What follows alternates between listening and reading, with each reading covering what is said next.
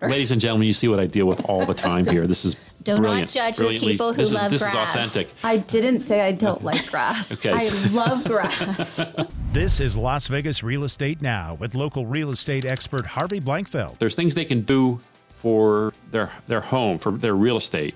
What are some of the things they might want to consider doing at this time of year for their home? So you do need to do a double check on your homeowner's insurance because prices have gone up, your value of your home has increased, replacement cost has increased, and so you just need to make sure that your policy would cover replacement cost. One of the other things that I saw on our on our little checklist: look to see how you hold title. If you have a family, is it in a trust? Is it is it married uh, with rights of survivorship? What what? How do you hold title? And that could change. And that could have changed exactly.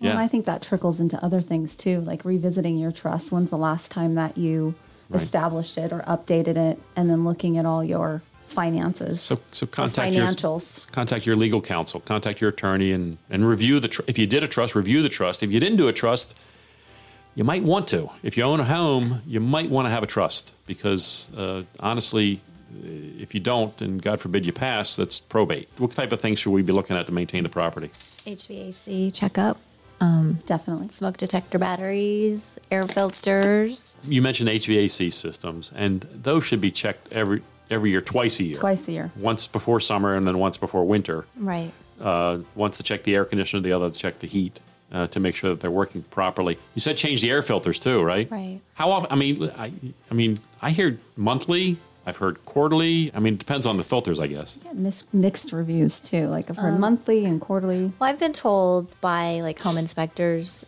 use the cheapest filter filters and change them once a month because we're so dusty, we get so much dust. Mm. And I've also been told by the HVAC guys don't use those really high expensive allergen ones because their weave is so tight. It's not letting. It'll actually block airflow. The other thing you might want to look at at your home is your your irrigation system, the landscape. Yes.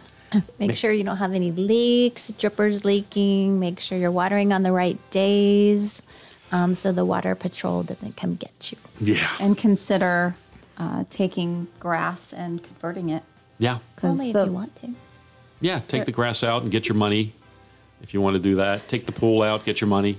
So the rule of thumb is, well, uh, according to what I read, is that if you're not like if you're just looking at the grass, then convert it. You've been listening to Las Vegas Real Estate Now. If you ever have a question about real estate or any of the other topics we cover, just call me off air or text me at 702 203 1165. You can also check us out on the web at lvrealestateradio.com or on our handle on social media at LV Real Estate Radio.